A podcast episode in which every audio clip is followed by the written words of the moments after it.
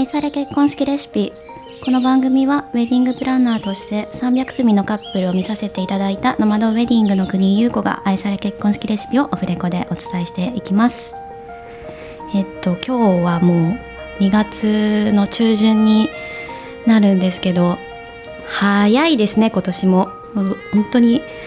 どうしようどうしようで焦ってる毎日なんですけどあの本当は今月か来月の頭くらいにあのお仕事でもちょっとお世話になってる宮古島に行こうとしていたんですけれども案外やっぱりこう対面での打ち合わせが必要だったりとかあの現場撮影とかが入っちゃって時間が取れなくっていけないっていうので今ちょっと悲しんでいるところ なんですけれどもなんか私結構旅行とかが好きなのでお仕事をしてその後にちょっと休みをくっつけてっていう感じでちゃんといろいろといろんなとこを回ってるような感じなんですけれどけれどもあの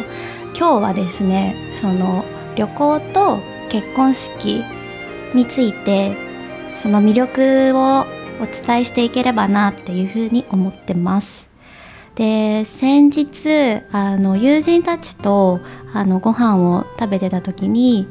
飛行機取らなきゃ沖縄行きの飛行機取らなきゃって言っていたので聞いたところ、えーとまあ、共通の友人が2人のあの結婚式を沖縄で行うっていうことであのみんなで行くみたいなんですけどもうめちゃくちゃ楽しそうじゃん素敵じゃんと思って。やっぱなんかこう遠くで結婚式するっていうのは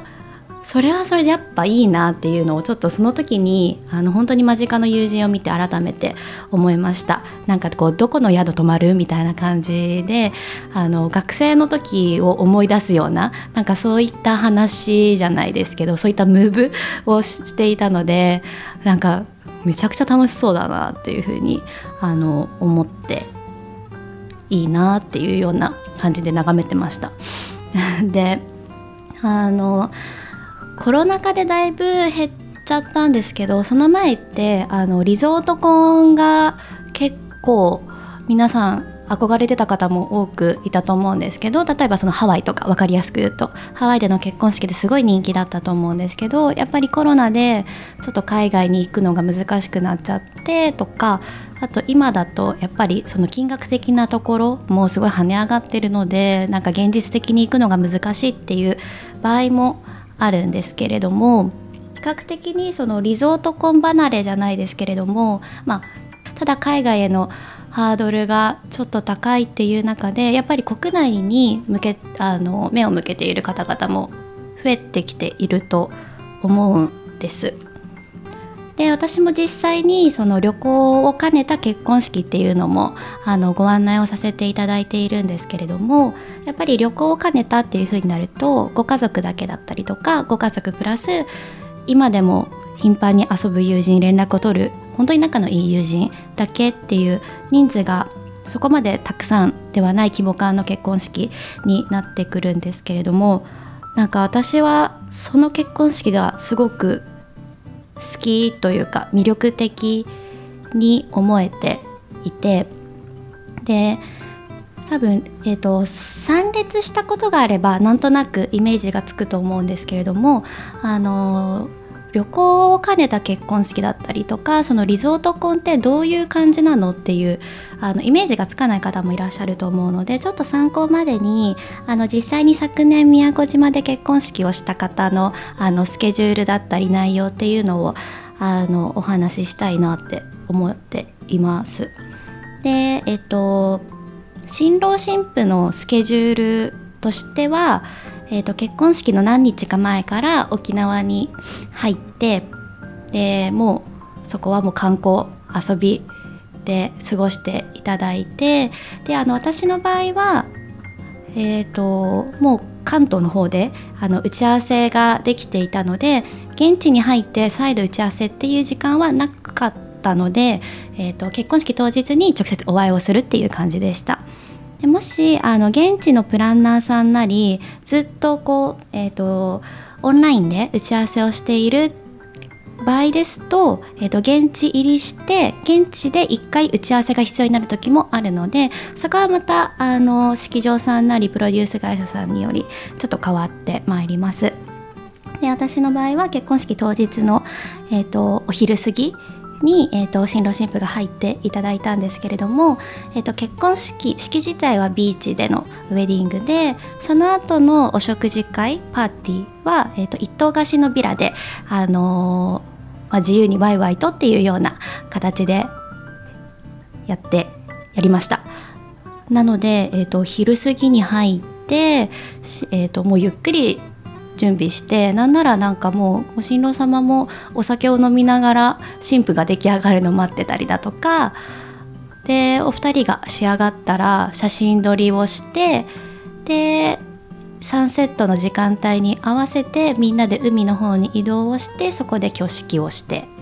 でその後はビラに戻って、えーと、出張シェフを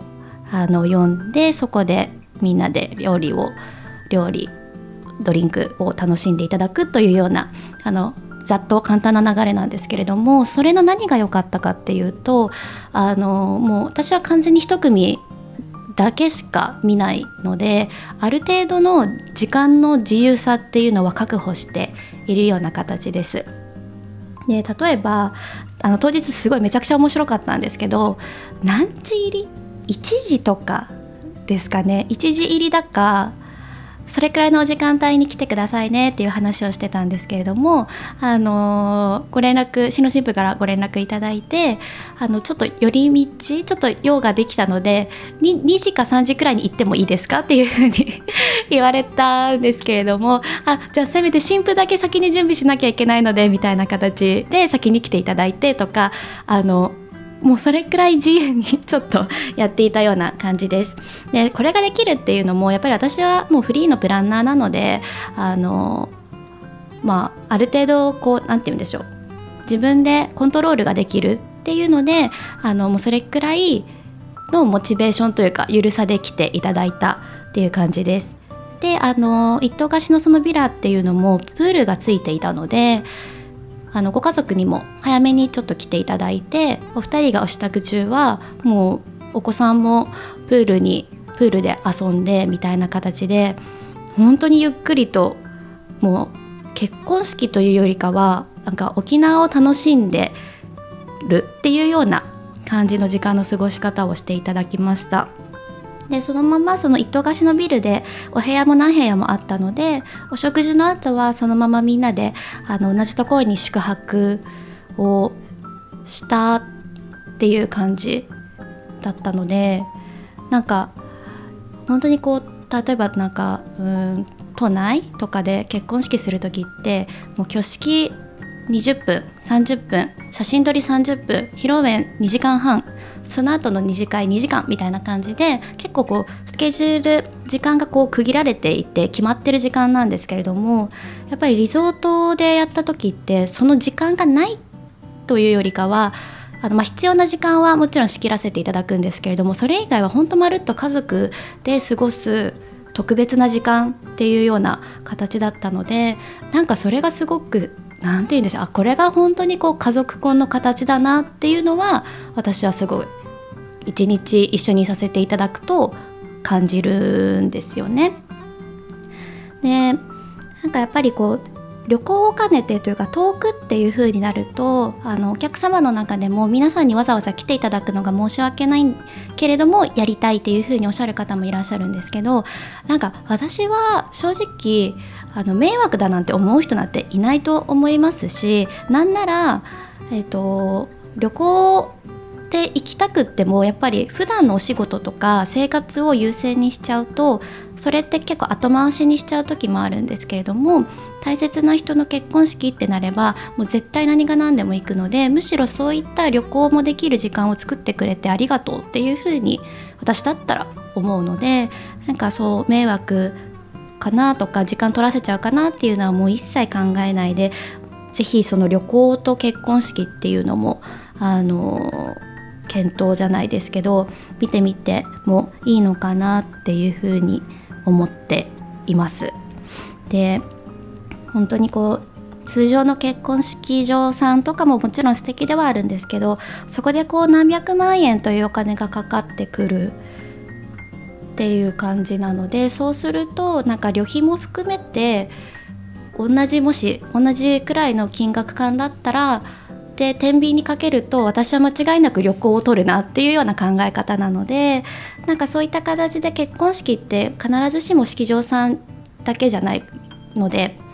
なんかこう検討する幅を広げてみてほしいなっていうふうに思っています。でもっと現実的なところあの夢ばっかり言うとあれなんですけどやっぱりあの現実的なところで言うと、まあ、例えばリゾートだから旅行だからといって必ずしもすごい自由が利く結婚式ができるかっていうとそこは正直依頼する会社によって変わってきます。なのであの本当にこう、えーと、想像するようなハワイのような自由な時間で、えーと結婚式できるのがリゾート婚だって思うとそうでもない時があって会社さんによっては東京システムというか一般的なシステムを単純にリゾートでやっている時もあるんですよね現実的に。なのでその1日に1組限定とかじゃなくってもう同じように1日に5組6組回していくっていう風になると結局あのゆったりした時間っていうよりかはスケジュールに合わせた時間で動くっていう形もあるのでまあ一応その現実的なことを言うとリゾートでやるからといってもう何でも自由っていうわけではないっていうのはよくリサーチした方がいいかなっていうふうに思っています。で今あのなんだ宮古島沖縄が分かりやすくリゾートだったのであの参考にちょっとお話ししたんですけれどももう全然日本どこでもできるじゃないですけど今すごい結婚式場以外のいい施設旅館だったりとかビラだったりとかすごい増えているので結婚式を直接そこでご案内していないってなった場合でもあのご依頼いただければあの交渉というかどういうふうな形だったら結婚式できるかとかそういうのも私の方で行っているような感じですね多分フリープランナーであればあのどなたでもそういったことはできると思うので必ずしもその式場さん結婚式をやっている場所で探すのではなくって素敵な場所ここいいなって思う場所での結婚式っていうのもぜひあのー、ね旅行好きな方はそんな視点を持っていただくのも素敵かなっていうふうに思っています。私も早く旅行に行きたいんですけど全然行けるめどがなく4月に行けたらいいなっていう感じなので私あの旅行に行く時に必ずその場そこの場所で結婚式ができるかどうかっていうのも一緒にあの現地チェックっていうのをしているんですけれどもなんかプライベートなのか仕事なのかのその境目がまた難しいんですけどでもそれもすごく私の中では楽しいあの時間なのでちょっと